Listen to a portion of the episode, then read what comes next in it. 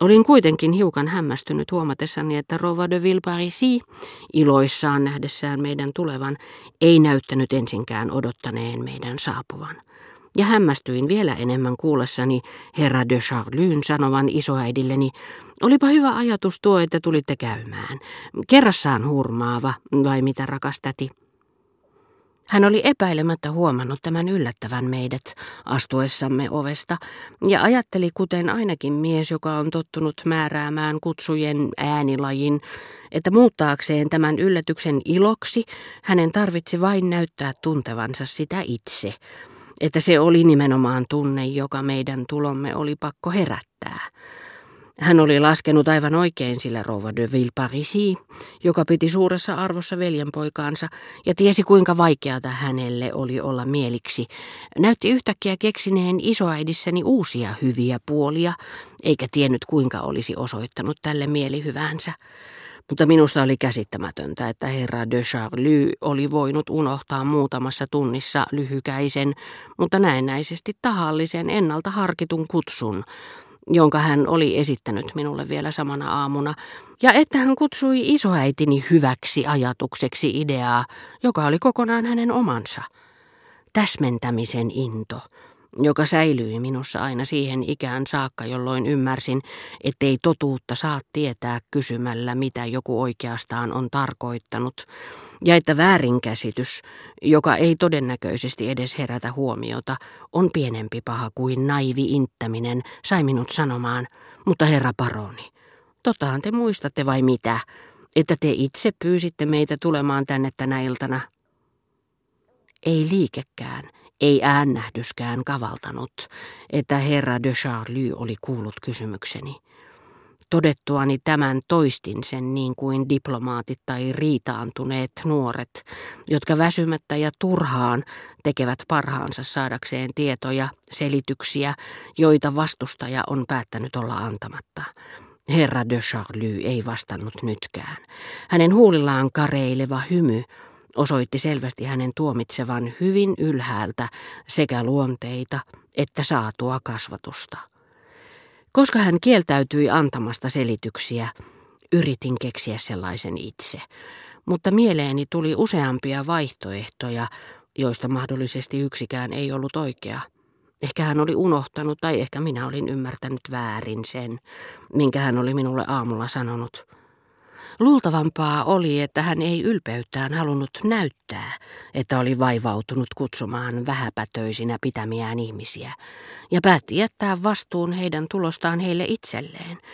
Mutta jos hän kerran piti meitä vähäpätöisinä, niin mitä varten hän sitten oli halunnut meidän tai pikemminkin isoäitini tulevan? Sillä meistä kahdesta hän suvaitsi sinä iltana puhua vain hänelle, minulle ei kertaakaan.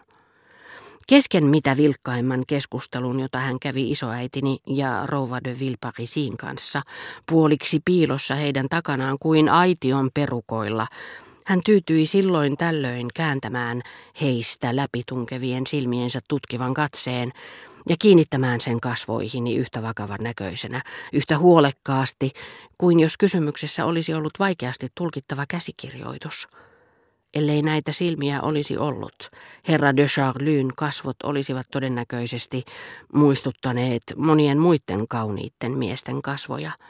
Ja kun sään luu puhuessaan minulle myöhemmin muista Germant-suvun jäsenistä sanoi, pahus, ei heissä tule näkyviin rotu, ruhtina sormenpäitä myöten niin kuin Palamed sedässä, todistaen sanoillaan, että rodun leimaan – ja aristokraattiseen hienostuneisuuteen ei liittynyt mitään uutta eikä mystillistä.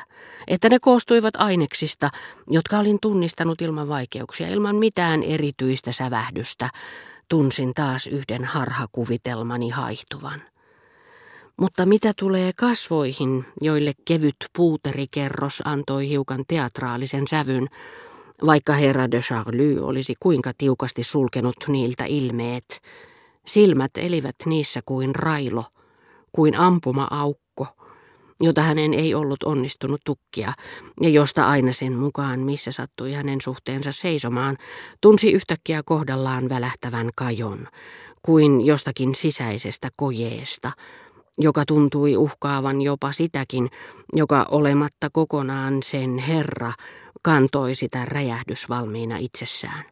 Ja näiden silmien epäluuloinen, alati levoton ilme, puhumattakaan niiden ympärille varsin alasulottuvia renkaita myöten syntyneistä väsymyksen merkeistä, muutoin niin huolitelluissa ja hyvin hoidetuissa kasvoissa, herätti mielikuvan valeppuvusta, uhatun mahtimiehen tai vain vaarallisen, mutta traagisen ihmisen inkognitosta. Olisin halunnut tietää, mikä oli tämä salaisuus, jota muut ihmiset eivät sisimmässään kantaneet, joka jo aamulla oli tehnyt herra de Charlyn katseesta niin arvoituksellisen nähdessäni hänet kasinon luona. Mutta nyt kun olin perillä hänen sukulaisuussuhteistaan, en enää voinut uskoa sen kuuluvan varkaalle, enkä myöskään siitä päätellen, mitä hänen puheestaan kuulin, mielipuolelle. Ja jos hän kohtelikin minua niin kylmästi, ja isoäitiäni taas niin äärettömän rakastettavasti, sen ei välttämättä tarvinnut johtua henkilökohtaisesta vastenmielisyydestä, sillä yleisesti ottaen hän kohteli hyvän tahtoisesti naisia, joiden vioista hän tavallisesti puhui erittäin anteeksi antavaan sävyyn, mutta tunsi miehiä, eritoten nuoria miehiä kohtaan vihaa, joka teholtaan ja sävyltään muistutti tiettyjen naisvihaajien suhdetta naisiin.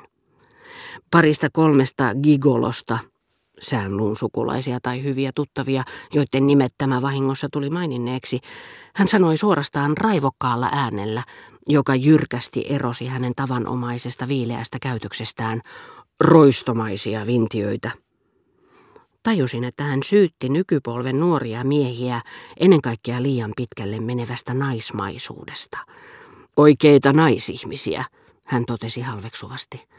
Mutta eiköhän elämä kuin elämä olisi vaikuttanut naiselliselta sen rinnalla, jota hän halusi miehen viettävän, joka hänen mielestään ei koskaan ollut riittävän tarmokas, tarpeeksi miehekäs. Itse hän jalkamatkoillaan tuntikausia kestäneen taivalluksen jälkeen heittäytyi palavissaan jääkylmiin puroihin. Hän ei hyväksynyt edes sitä, että mies voisi käyttää vaikkapa vain yhtä sormusta mutta kiihkeästä miehekkyyden ihailusta huolimatta hänessä vaistosi mitä henkevintä, hienovaraisinta herkkyyttä. Tädilleen, joka pyysi häntä kuvailemaan isoäidilleni linnaa, jossa Marquisitar de Sevigné oli usein vierailut, tunnustaen samalla pitävänsä hiukan kirjallisena epätoivoa, jota tämä tunsi ollessaan erossa ikävystyttävästä rouva de Grignanista, tyttärestään. Päinvastoin, hän vastasi, mikään ei voisi tuntua minusta todenmukaisemmalta. Sitä paitsi siihen aikaan tunteisiin suhtauduttiin ymmärtäväisemmin. La Fontainein monomotapaan asukas kiiruhtaessaan tapaamaan ystävänsä, joka oli näyttäytynyt hänelle unessa hiukan murheellisena, kyyhkynen, jonka mielestä toisen kyyhkysen poissaolo on onnettomuuksista suurin, tuntuvat ehkä teistä rakastäti yhtä liioitelluilta kuin Rova de Sevignien kiihkeä halu saada vihdoinkin olla kahden kesken tyttärensä kanssa. Hän sanoo tälle niin kauniisti eron hetkellä, tämä ero synnyttää sielussani tuskaa, jota tunnen kuin ruumiin kipua. Ero tekee vapaamieliseksi tuntien suhteen. Itse kukin ehättää kohti kaipaamaansa hetkeä.